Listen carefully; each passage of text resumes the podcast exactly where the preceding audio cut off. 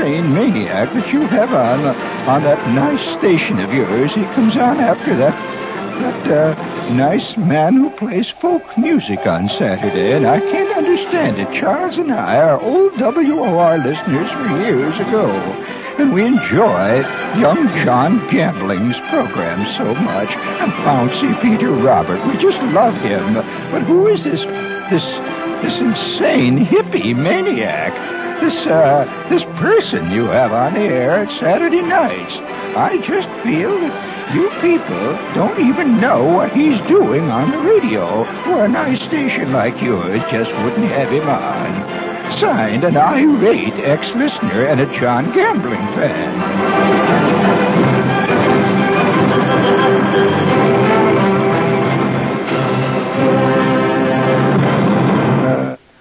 Just drifting along with the breeze, just drifting along with the breeze.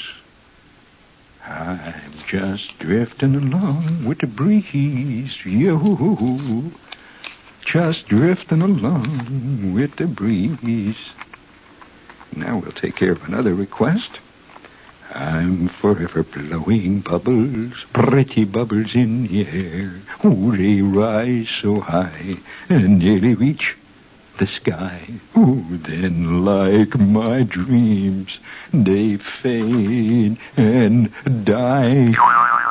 Now, Oh, uh, excuse me. I uh, didn't realize that uh, we're officially on now. Oh, uh, before we get underway here, I'd like to. A municipal judge, Earl Warren Jr. Did you know that Earl Warren of the Supreme Court has a kid? And he's also, yeah, he's also He's one of the big fuzz. Municipal Judge Earl Warren Jr., son of retired U.S. Supreme Court Chief Justice Earl Warren, yesterday presided on a bar stool in the Pink Pussycat Tavern in Sacramento. And shapely Suzanne Marie Haynes, 22, danced in the nude except for golden sandals and a silver ring. He moved the court to the beer bar in the case of Miss Haynes and another dancer both charged with indecent exposure and lewd and obscene conduct. Leonard L. Glacy, the proprietor, is charged with soliciting the girls to perform these lewd acts. The jury of ten men and two women, plus about 50 paying patrons, watched the act, and then Judge Warren said the jury, and we quote here, and we'd like to salute the American judicial system, which believes in getting all the evidence in. And we quote, uh, the jury got a better look than we would have had uh, if had just plain oral testimony uh, trying to recreate these things in the courtroom. And we thought that maybe an hour or so spent down here at the uh, Pink Pussycat would uh, give us a little more uh, evidence. Uh, we'll move back to the uh, courtroom right now. Would you please wait that? oh man, that's the way to be a judge. Hooray for Earl Warren Jr., who takes it all the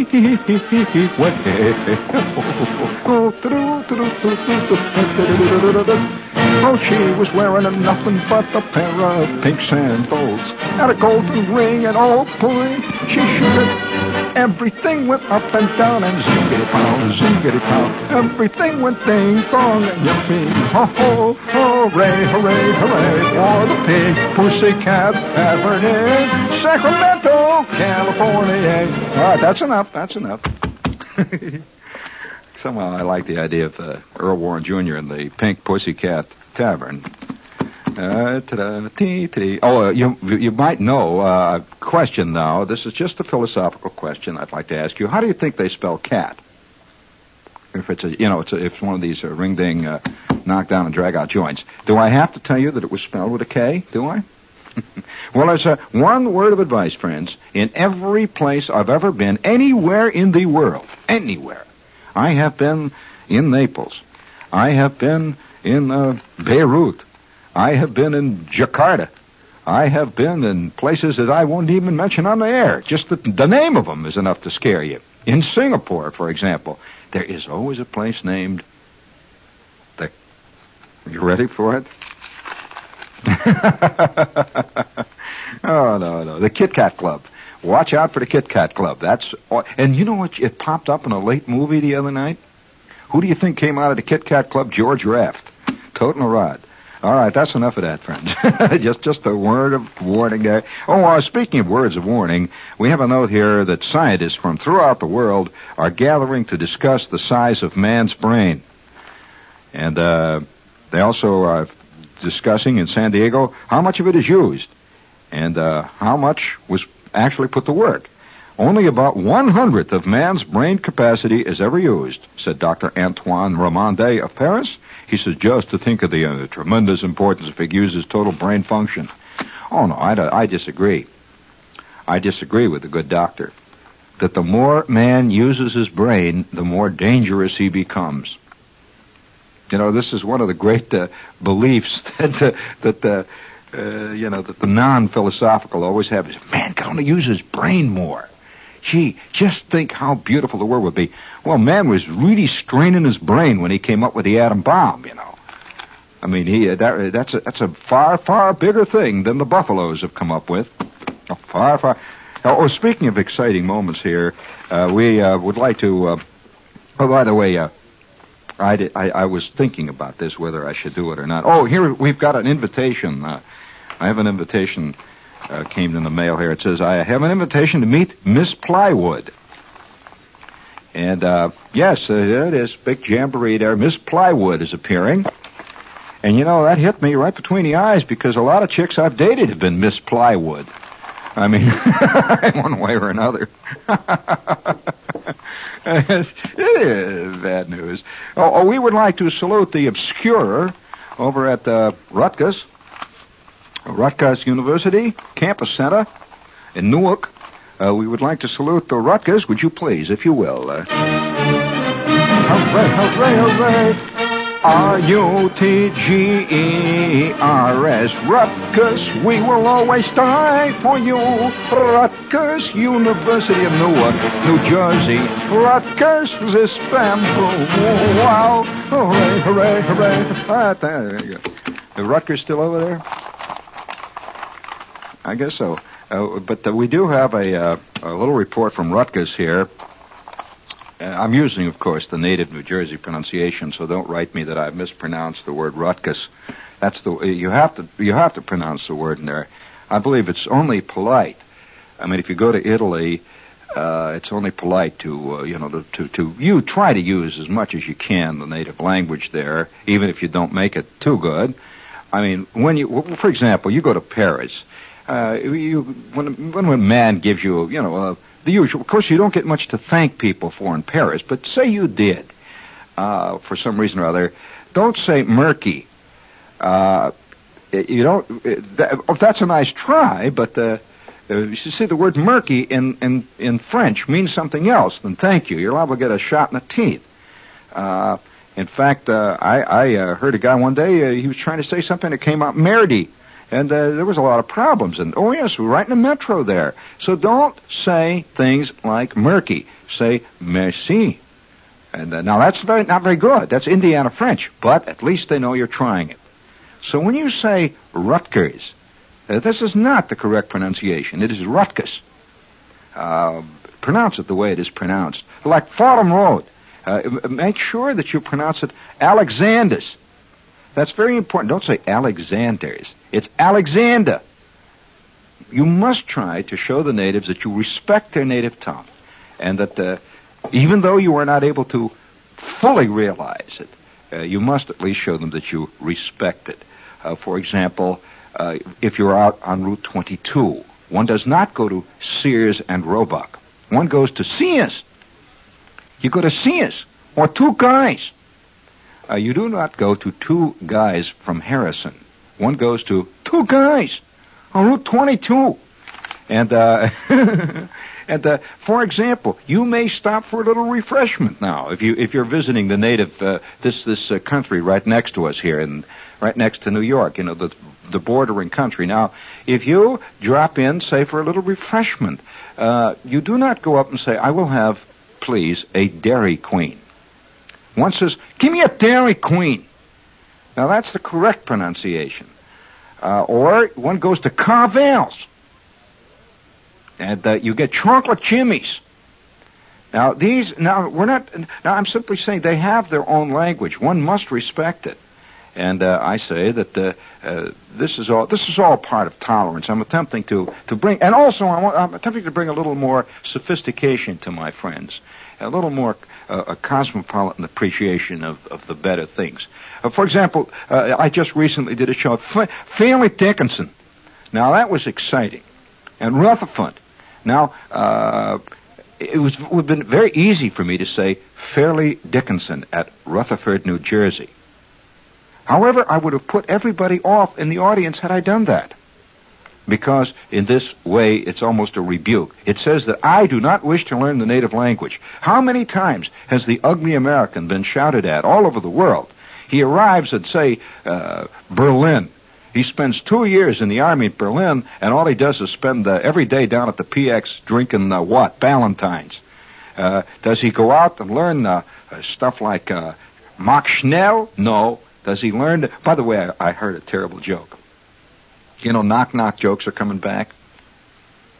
All right, now, would you please knock knock? You, you give me a knock knock. Put it on the uh, on the on the uh, intercom here. Just knock knock. Give her the intercom there. Uh, turn on the intercom. You know, like this little thing here that you can talk back to the studio. Just press the button there and then knock. All right, no, no, hit. That's it. Keith's doing it right. Okay, Keith. Okay. No, wait a minute. No, no. I got a knock knock. I got to wait, wait. I'll knock knock. Okay, all set now. All right, here we go. The Gestapo. Gestapo who? I will ask the questions.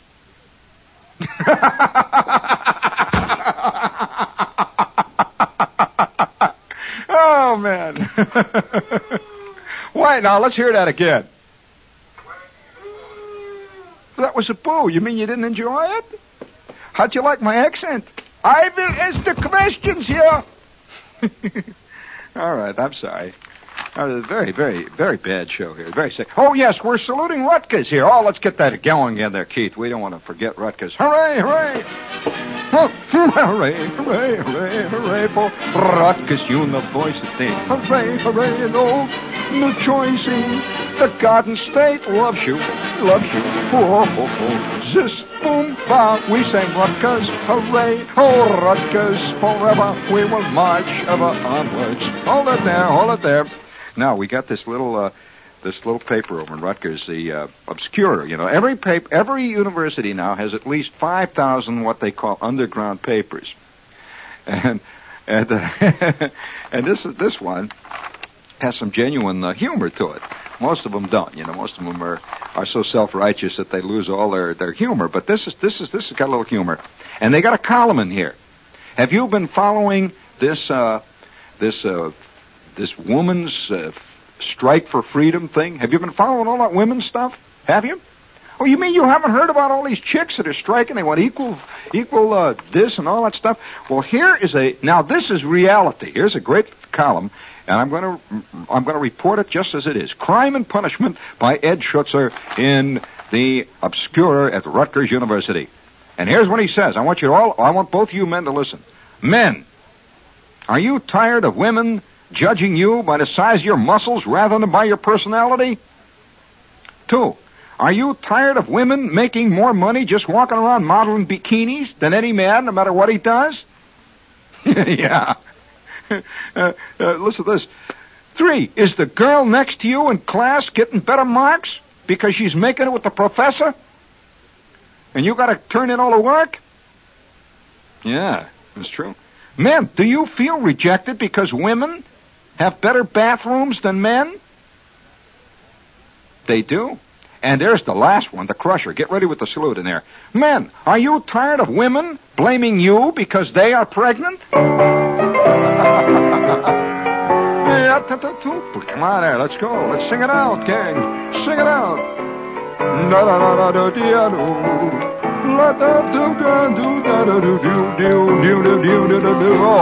I wish I could shimmy like my sister Kate. She shimmies it, shakes it like jelly on a plate. Ba ba boo ba boo. Ba ba ba boo ba boo. Oh. Yeah, look at her go out there. Oh, Sister Kate. Oh, she shakes it, breaks it. Ba ba ba boo boo ba ba boo boo ba boo ba boo ba ba boo boo boo. Ba ba, ba.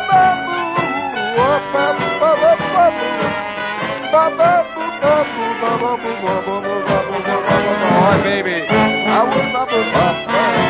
Okay, all together now, gang. Sing it out. Oh, my sister Kate. she Shakes it. Like that old jelly on a plate. Look at her go. All together now, gang. How come all the boys read K's so Ba, ba, fine? oh. Every boy on our neighbor, in our neighborhood block. Yeah. No chicken shimmy. They're all taking stock. Say, Oh. man, I may be late, but I'll get up to date. But I can shimmy like my sister Kate. Okay, let's go, gang. Oh, Shimmy shimmy. like my, Like my sister Kate. Ba ba boo ba boo ba boo ba ba.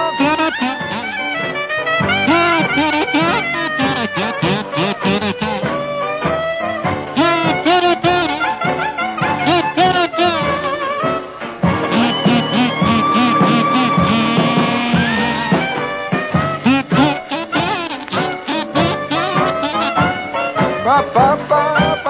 Hold it there, kid. That's an. Ain't exactly Geoffrey Holder music, is it?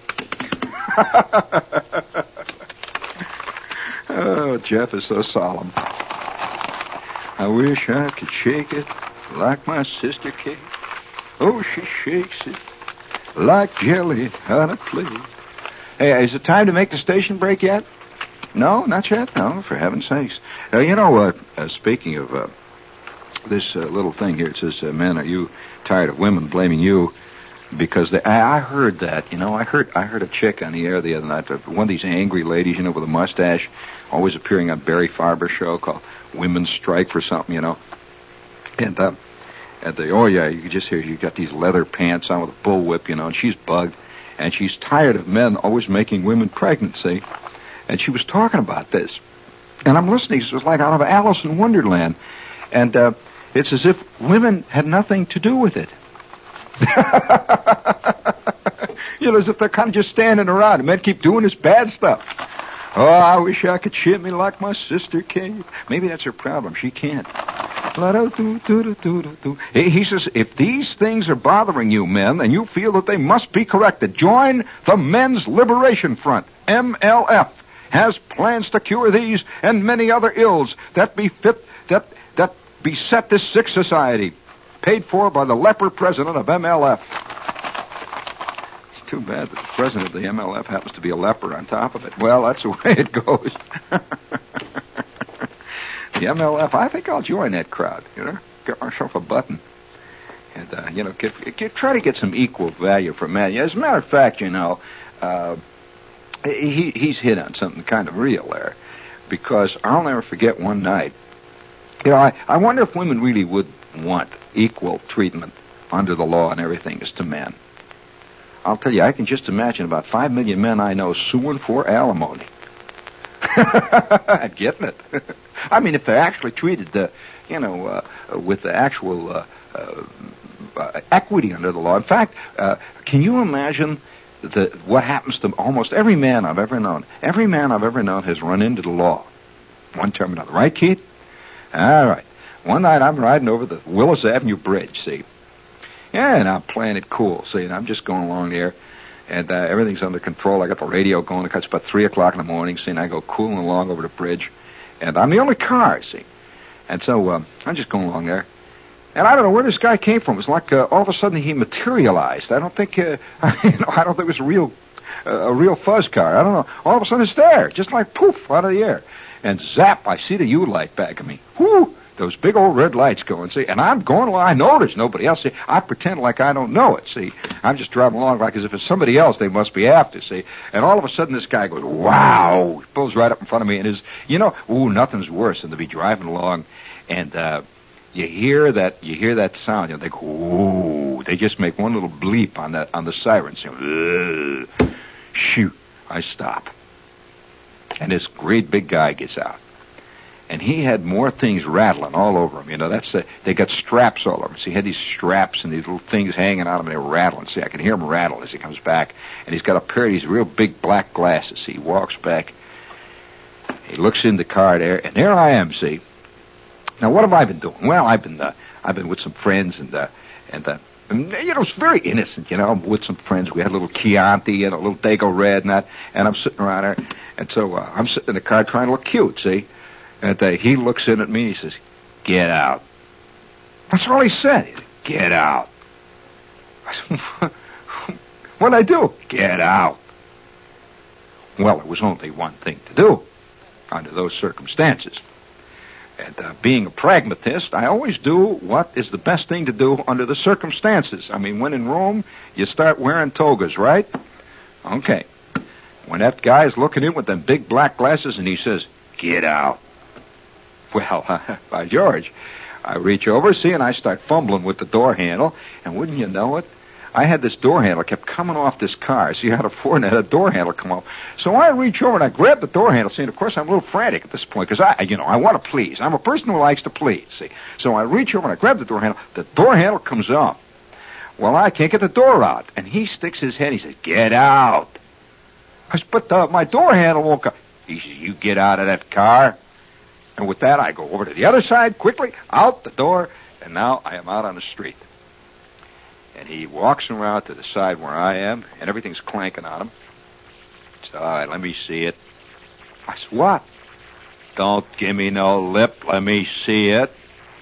I said, oh, oh. By George. and, uh, oh, then it hit me. Oh, my God. I have not renewed my driver's license.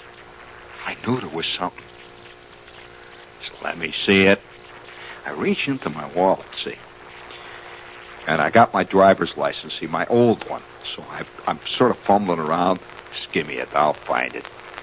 Takes the wallet, and there it is. He looks at it. He looks down at the driver's license, and he looks at me. Is this you? yeah. Don't give me that. This is a Goyle's card. J E A N. Oh, you're driving around. You got some chick's driver's license. Hey, Chuck! With that, the other guy comes out of the. Oh! Now I got two of them. They got a live one. I don't know what I did. All I know is that now I'm really, you know, ever since I've been a kid, I've been fighting guys about my first name, you know? Oh. And so, ever since I'm a kid, I've been having this thing. And this this guy and this cop's got my my license in his hand. See, he has not yet noticed it's about nine months lapsed. See, all he sees is the name. He says, "Hey, come here, Chuck. Hey, Chuck." With that, Chuck comes out, and Chuck, I want to tell you, Chuck looked like King Kong. I'm t- I don't know where they got a big uniform like that. It was fantastic. This guy, you could see hair sticking out of his neck all over, and it was the first. Um, really, he had claws. You know, he comes out and he comes walking back towards me. This great big guy, weighed about oh, I'd say a good 800, maybe 900 pounds. He comes walk, you know, and we're walking on and Willis Avenue Bridge, see, and I could feel the bridge going up and down when he walks. He's walking like that towards me. He's clump, clump, clump, Chuck. And the other guy's got this license. He's looking at it. He's got this, you know, this this uh, little light they carry. He's looking at it, and he keeps looking at me, and he keeps shining light. He says, "Hey, Chuck, get out the book." "What book? What book have they got?" I wonder if you've ever seen this book, friends. Do you know that the Fuzz carries a book that's got the pictures of all the really bad guys in the world in it? Did you know that? The real wanted ones, the real bad ones? It's get out the book. They start going through this book, looking at the pictures. I keep saying, oh my God, you know, I my trouble is I look like everybody. You know that, Keith? I look like every. That, that's my trouble. I, my mother doesn't remember how I look. You know, I'm one of these guys. I look like total everyman. And you know, I can look like any one of 722 thugs in this guy's book. And I can just see me, you know, big lefty Bandini. They finally spot me, you know. the guy that knocked over 42 banks in Oklahoma and has been on the lam, you know. Dangerous. This man is armed, you know. I'm standing up against the car there, and these two guys are walking around. He says, give me the book. So I start looking. And Chuck then, that, for the first time, talks. He goes, what? That's all he said. Hey. And I said, hello. And he takes his light and he looks me right in the eye. So what's your name? I said, Gene. Jean Shepherd. You like that? You got a name like that slob on the radio. Oh, I got a name like that slob on the radio now. Don't give me that. I listen to that guy. You ain't Jean Shepherd. He's tall and skinny, got a beard. What am I going to do now? Not only am I, I'm obviously driving with somebody else's driver's license, which is nine months overdue, plus the fact I am now impersonating an officer. I'm. A, it's like you know, you get out of the car and the guy says, "Who are you?" He says, "You say Johnny Carson." He hits you on top of the head, right? You don't get smart, see. And, yeah, uh, I, and, and I realized I got nothing on me to prove I'm me. Nothing, nothing except this old out-of-date driver's license, two one-dollar bills. I got one five-dollar bill, and I got a two-dollar bill. You know what a two-dollar, you know, two-dollar. I always have. I keep this two-dollar bill with me. See, all the time, because somewhere along the line I learned that they. What I can't figure out are they unlucky or lucky. Well, I don't know. Maybe I've been getting the wrong dope for years because somebody told me they was lucky, and I've been carrying one for years, and nothing's ever happened but bad stuff. Maybe I better get rid of this mother. But nevertheless, I'm I'm standing in front. I'm telling you, I'm standing by this car. See, these two guys are walking around me now, and one says, "Hey, this guy says he's like the guy on the radio." Excuse you, using the name of the guy on the radio. You know that guy Chuck we listen to once in a while on the radio at night. Comes on after what's his name, uh, Ferber uh, this uh, guy that's always, uh, always this southern guy. It's always bitching on the radio, you know. I said, yeah, that's uh, Barry Farber. Don't tell me how to talk, Mac. Sure. Everything I say, I'm going downhill. I'm, I can feel the quicksand coming up around me, you know, the glop. And I'm standing on the Willis Avenue Bridge, and by now they got me over the front of the hood of the car, and they're starting to pat my pockets. You know, well, you've seen. Have you ever seen guys do this? And all by this time, drivers are driving by. See, and I can see them looking. I can see guys, you know, driving by. to come home from parties and stuff, and they're saying, "Hey, they got a guy. Look at, they got one of them gunmen. You know, the guys been hearing about on WNS. Probably the guys that robbed that bank in Long Island. Look at that guy. Look at that guy. Boy, does he look like a bad one? And they're, here I am over the car. See, they're. I still don't know what I did. See, I don't know what I did. And so finally it occurred to me to ask them, see, and I'm, I'm getting a little scared. Uh, excuse me. What do you want? And they're still looking at all my stuff in my wallet. They're taking out the one dollar bill. You know, he says, "What do you want?" I says, "What did I do?" You know what you done. I know what I done. I mean, don't tell me they. My whole past is catching up with me now. I mean, you go up to any guy on the street, friends, any guy, and if he's walking along dreaming, Keith, this would work with you, it would work with any guy I know. It would work with Nixon. Anybody. It would work with uh, Dr. Norman Vincent Peale. You're walking along the street, see, your mind is off somewhere in left field, and you come up behind a guy real quick and tap him on the shoulder and say, okay, Mac, it's all over. And he gets scared. Oh, my God, they got me. I know it. And then he says, what I do? You say, you know what you done. His first impulse would be to say, but I didn't mean it. or I didn't know any better. oh yeah, oh yeah. Every guy's got his little collection of, of things that he's done all throughout his life. It doesn't make any difference. I don't care who you are. You have planted your little garden of posies, and they're they're growing somewhere. See. Well, you and they're they're they're way in the back of your mind. So here I am hanging over the front end of this car. See, and this guy's patting my behind. You know, he's looking for my anything else I got. You know, and if you ever, you, you know, when they they go up under your arms, apparently they got shoulder holsters. These real bad guys. He's patting me on the. He says, "Hold your hands up." So he's patting under. Here. He goes down here, pats my knees and all that stuff, and I'm really feeling like a desperado. You know, by now, see, I hope they don't discover. You know, I got holes in my jockey shorts. You know, these are, I'm wearing my old shorts today. You know, he's patting me.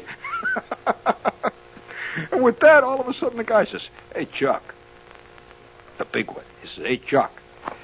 And Chuck says, What do you want? He says, Hey, Chuck. This is a girl's name, you know. These guys, what did he do? Did he steal this license from from the guy, you know? I think his name is spelled with a J, the guy that's on the radio. I bet he stole this guy's license. I said, No, I am Jean Shepherd. I said, Do you want me to say something funny?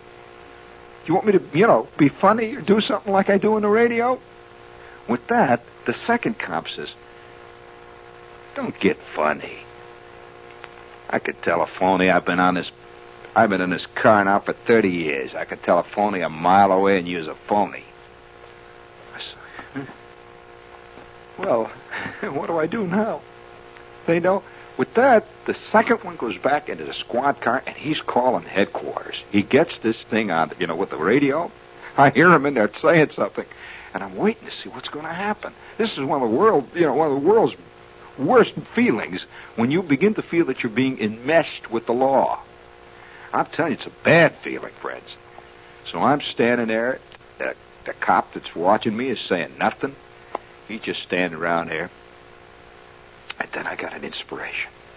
It hit me. For, after about 10 minutes of this panic, it hit me. It, it just hit me like that, see. I says, hey, listen, call WOR. Call WOR. Call them up, and they'll tell you.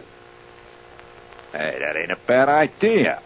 Out there. All right. He says, you get in your car, we'll follow you. Let's go down to the end of the street down there and get that phone booth, and we'll call WOR and see if you's really what you say you is. And so I get in my car. I'm scared. And they're driving right behind me. Have you ever been followed by a car that is following you right? He's right on my bumper with the U light going.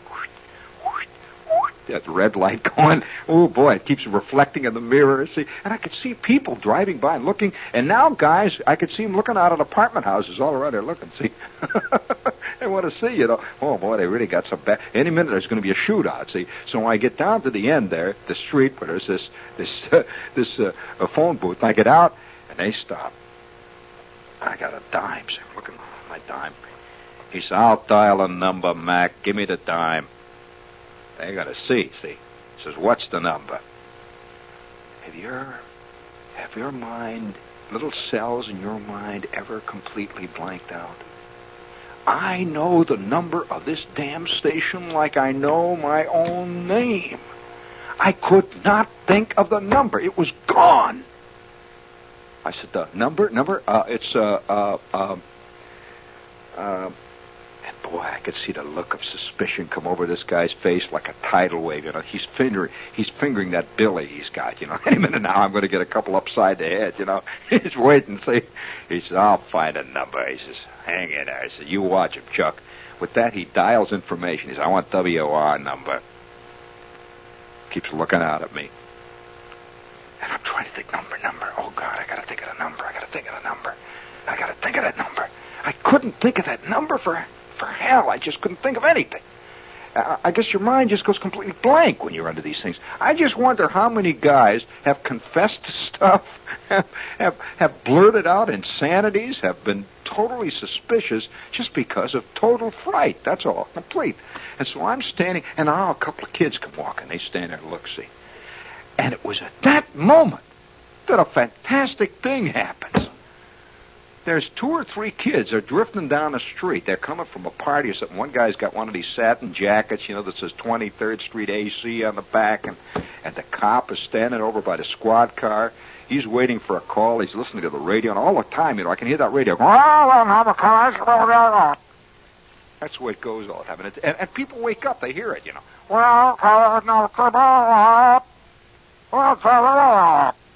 This radio's going, see? And it's silent. And this cop is dialing information, trying to get the WOR number, when all of a sudden it happened. Now I'm a believer in miracles. These kids are walking down the street, and one of them looks at me and says, Hey! Hey! Hey, Manny! That's Jean Shepherd! I turn to this kid, and the two cops turn. Can you imagine? I don't, to this day, I don't know who these three kids are. Can you imagine the three kids have seen Jean Shepherd getting busted? and I am really busted. I mean, it's obvious. I'm not, I'm not having a, uh, a friendly little political talk with the cops there. It's obvious that we're not talking about the Mets.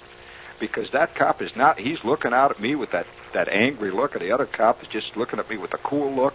And uh, and the kid says, "Hey, Manny, look, that's Jean. Hey, Shep, how are you? Excelsior, Shep, Excelsior. Oh, wow, Excel." I turned to the kid and I says, "Oh, kid, hi, man." I said, "Holy smokes, tell these guys who I am." And with that, one of the kids, "Oh, hey," he said, "That's Jean Shepherd. Don't you know that's Jean Shepherd?" And the big cop who was standing over next to the squad car, this big, fat grin comes out. He said, "Don't tell." He said, "Are you Jean Shepherd? You really are Jean Shepherd?" Yes, you bet. Now I'm beginning to feel ten feet tall. Says, yeah, that's right. He says, you're Jean. Hey, hey, hey, hey, Chuck, come on out of the booth. Chuck, this is Jean Shepherd. Oh, Jean, we listen to you every night on the radio. Hey, that time you told about the ice cream war, that was so groovy. Uh, and I'll tell you the time that you did the thing about the Army fall game. Oh, that was fantastic. Hey, Chuck, come on. Hey, li- hey, listen, Shep, uh, here's the cop though. Hey, Shep, can I have an autograph? With that, he gives me his book, you know, with all the tickets and all that stuff. I said, why, of course, officer. Uh, what is your name? Oh, oh they, all the guys call me, uh, all the guys call me Big Freddy. Why, uh, ju- just write to Big Freddy Excelsior on it. I says, to Big Freddy Excelsior, Jean Shepherd. Oh, boy, wait till my kid sees this. He says, I show up. It's, it's groovy. The next time you get on the radio, listen, would you say hello to the guys in car number 422-6SJ7 over at the 928th precinct? And by the way, say hello to Chuck and Freddie. We'll hear you on the radio. So, Chuck and Freddie, if you're listening tonight, old Shep is digging you, all right? All right.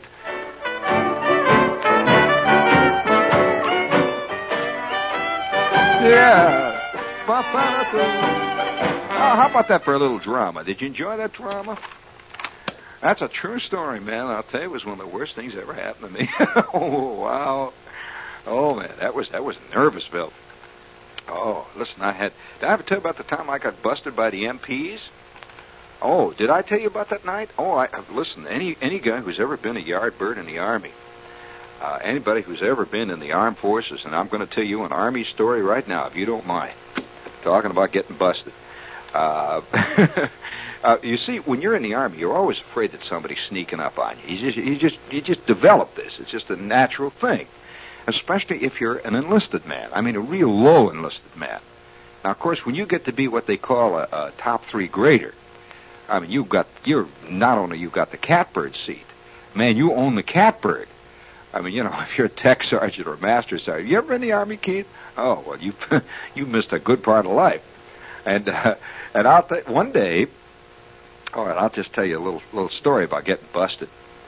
You know, one of the one of the things that happens in the army, and, and uh, if you're if you're out there, you know, driving around, you see some guy in the in the in the armed forces. Just I don't care whether he's a sailor or a marine or a or a soldier walking around out there.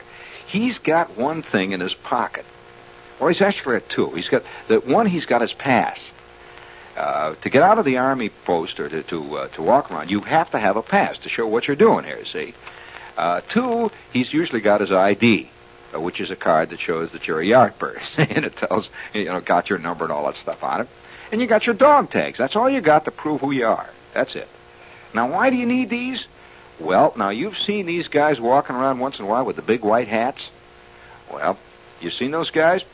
Now sometimes they wear this big armband. Yeah, that armband says MP. Now, if you're in the Navy, it says SP. Okay? That's shore police or military police is what it stands for. No matter how you slice it, though, friends, it's fuzz. That's what it is. Now, these are not your buddies. Not, not if you're a PFC and you're about four hours overdue on a pass. You ain't. So, uh, one night, on his terrible moments, I'll never forget this night, and, and anybody who's listening in the Army now will know this feeling, this sinking sensation, terrible sensation. I am in this southern town, which is bad enough right there. That's a that's got a lot of things going against it right from the start because uh, there's a there's a certain I mean I don't know it's hard to describe it. Uh, a lot of things I dig about the South, a lot of other things that you know are very questionable. But one night, uh, it's a it's about 10:30 at night, and it's a it's a it's a late it's a it's a hot steamy uh, shifting walking around uh, one of those one of those itchy nights in the middle of summer in deep southern Florida. Now, I have seen this place since. I've driven through this town. As a matter of fact, I'll tell you the town. It was the town of Stuart, Florida. If you've ever heard of Stuart, uh, Stuart, Florida, and and I've driven through there, and I've even looked at this place since. But uh, at this time, it looked almost exactly the way it looks now, except for one thing. It was not tourist time. It was uh, the middle of July. The temperature, I would say, was in the vicinity of, oh, it uh, was down around, uh, oh, it was a cool night. It was down around 95. I'd say. It was one of those cool nights. It was 90, 95 degrees. And me and this other guy, me and Gasser, have gotten a night out. We got the pass, see? Now, we had gotten off work that afternoon at 4 o'clock. We came into town to go to a movie. It's about all the, only action in town. You know, we, we went to a movie. We went out and we had our dinner, our little dinner we bought this place we, to get out of the GI food. We, you know, we're having a very, very, very circumspect evening. We have not done a darn thing. Nothing has happened. Everything is cool. And we're we're uh, walking around town, just looking at the town. At uh, it's now about eight thirty, something like that. Now our pass is good for, I think, one o'clock in the morning. It's like eight thirty at night, so everything is kind of cool. And we're walking along, and we meet two other guys from our barracks. One of these guys I will never forget as long as I live. His name is Nash. I meet old Nash, and Nash was a tall, skinny guy who had a kind of, kind of a pasty face. And he looked a little bit like, uh, well, pictures you see of Harold Lloyd. He looked studious. He looked very, almost like, uh, well, if you could imagine a tall, skinny Woody Allen. And very, very serious. He never said anything that wasn't serious. And so we meet Nash, and along with Nash is a guy named Di. Now, Di is is the he is even more studious than Nash. These are two very studious men, and Di is is kind of short, and he's uh, he's very very uh, nervous type, and his friend Nash is a tall, skinny, calm, very very placid, but very very serious guys. And along comes Gasser and Shepherd, and I see the two, and I said, "Hey, Nash, how are you?" Well, I'm fine. He was from Tennessee, so I'm fine. So what are you doing? Oh, we're just uh, walking around town, enjoying the sights. And uh, Di and I have decided that we'd kind of like take a little ride into Palm Beach. Uh, you know, the bus leaves for Palm Beach in about ten minutes. Would you guys like to go to Palm Beach with us? We'd like to walk around and look at Palm Beach. Well, that's a short ride. So Gasser looks at me, and I look at Gasser. And uh, Gasser says, "Sounds like fun. Now, what do you say?" Well, our pass was good for a 50-mile radius from the camp which was not really a camp, but it was just a little uh, a clearing in the woods back in the Everglades. So that that's really what it was, uh, uh, which was populated almost exclusively by 722 trillion mosquitoes and 94 bull alligators and us. That was it. And so I thought, gee, Palm Beach, that does sound interesting. I have never been to Palm Beach. And we had just arrived on this place, so we'd never been there. So uh, we go down to the bus station. All four of us buy a ticket to Palm Beach. Now we're being very circumspect. You, you never saw four more upright, honest, reliable, almost, uh, well, almost uh, uh, Sunday school type GIs. You know, the usual GIs, they go out and they get bagged, you know, they're chasing chicks. We are merely going to see, yes, we are merely, that's right, we are merely going over to take a look at Palm Beach. So we get into the bus and it rattles off into the night. And, uh, you know, it's kind of fun. So we're sitting there, we're talking, a little idle chit chat. Like, uh, did you notice the library? They have a very interesting library there in uh, in uh, Stuart. Uh, did you notice that, Nash? Yes, it is very interesting. They have especially they have a wonderful archaeology department. I was really surprised at the at the archaeology library they have in that very small library. Very interesting. And with that, Di says something like, a, "Yes, that's true." and here we are. and, and, of course, all around us are these nice people. And we're driving into Palm Beach. Well, we arrive at the bus station in Palm Beach. Little did we realize we were stepping right into the middle of a fantastic, disastrous maelstrom. We get out of the bus. Palm Beach, Florida. Now, you've all heard. Actually, it's West Palm Beach was where we were, really were in. West Palm Beach, Florida. And so we're looking about looks beautiful. We've never seen this beautiful town. We've all, all of our lives we've heard about Palm Beach. See, Shepherd is 17. You got it? That's how old he is. Gasser is just about pushing 18. I'd say he was probably 18. I would say uh, Mr. Nash was possibly uh, roughly 20. He was the old man of the crowd. And Di, who thought like an old man, was actually about 19. And so here we are first night at Palm Beach. And uh, we see this beautiful waterway. You know, there's a waterway that runs along West Palm Beach, the inland waterway. It's beautiful, see. And it was there. It was in the, the, bridges are going across. And so we stopped on a street corner, asked somebody, where's uh, Palm Beach? See, this was West Palm Beach. And the guy says, well, you just go right over that, that bridge there. He says, go over the uh, causeway, and that's Palm Beach. It's right over there. You just walk across over there, and you're on Palm Beach. Why, I do believe I'll do that, said Nash. And so we walked across this causeway, and incidentally, we walked into disaster. There were two, there were two Coast Guard shore patrol guys standing at the base of this bridge. Now we walk across it, and they see the they see the four of us, and they just look at us real cool, like they had these white helmets on. They they watch these four GIs because they don't know. You see, uh, uh, an SP or an MP, at least in those days, the first you, you weren't you were always guilty unless proven innocent, and the proof took a hell of a lot of proving. That's all I got to say. So we we walk we walk across the bridge. Now the first thing that we see on the other side of the bridge is beautiful. These palm trees are just lovely, hanging all over the place. And we're gawking, you know, our eyeballs are just bugging, and they've got them lit, you know, just beautiful place. It's just like paradise. And out of this this terrible hellhole that we had come, all four of us, we're now suddenly in this magnificent. You could smell flowers blooming. The one thing that hits you about Palm Beach at night is you smell these flowers everywhere. It's just tremendous. And we're just sort of gassed. Gasser, who was, you know, he says, "This is really great." I said, "Sure, wow, you know, it's fantastic." And you see a couple of beautiful girls walk by, and the night and everything is soft, tropical. You know how tropical night is, Keith. It just, you know, it just sends you out of your birds. They, whew, boy, and I'm one. There's a moon hanging over this thing. It's about 19,000 feet across, and it's just beautiful. And we're walking along this magnificent road that leads right into the causeway. The four of us. You never saw four more innocent GIs in your life. We we have nice pressed suntans on, everything nice and clean. Our passes are all in order, and we're walking past this this bar. Well, now it would never occur to me to go to a bar. I'm not a bar type. It would never occur at that time, anyway. It never.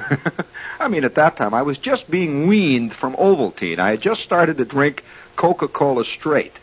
You know, up to that time, I diluted it. You know, I used to take Coca-Cola, uh, um, you know, with a little water on the side. You know, it was pretty strong.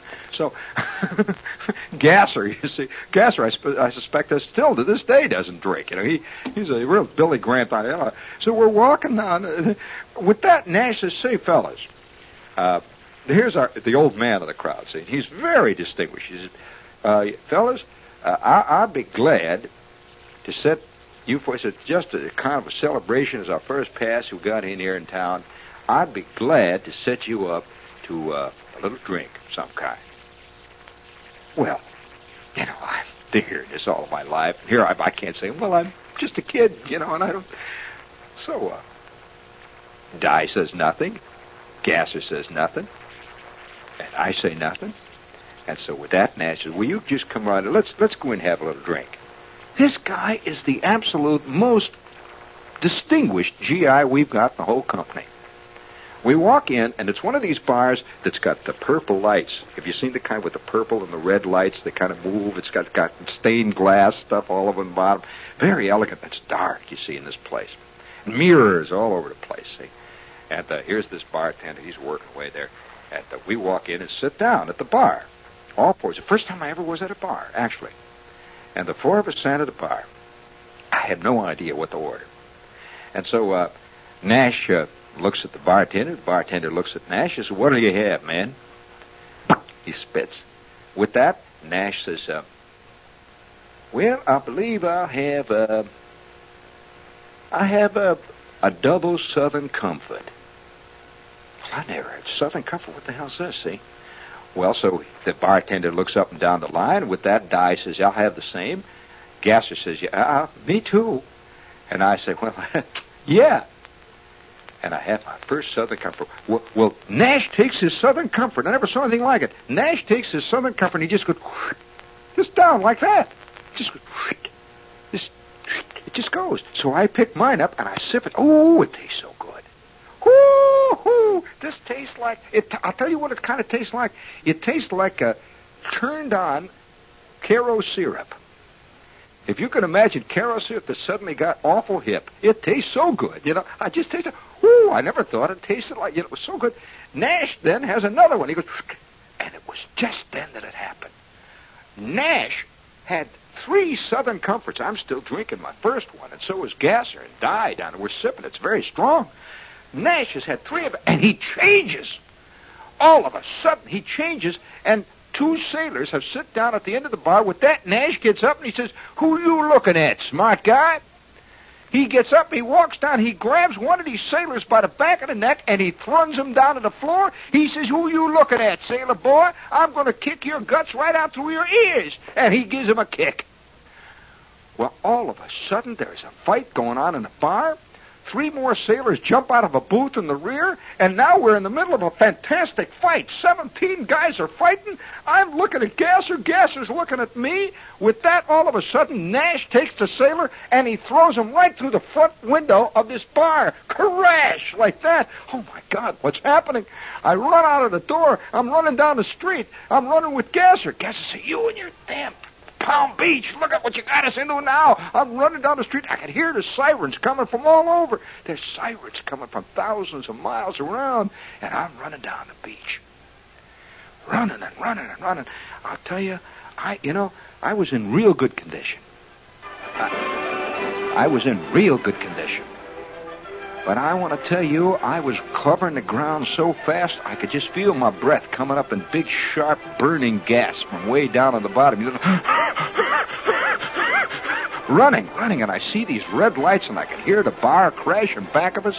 Nash is cleaning up on 500 guys. He turned into King Kong. I'm running down the street, and all of a sudden, these two SPs are standing in front of the two of us.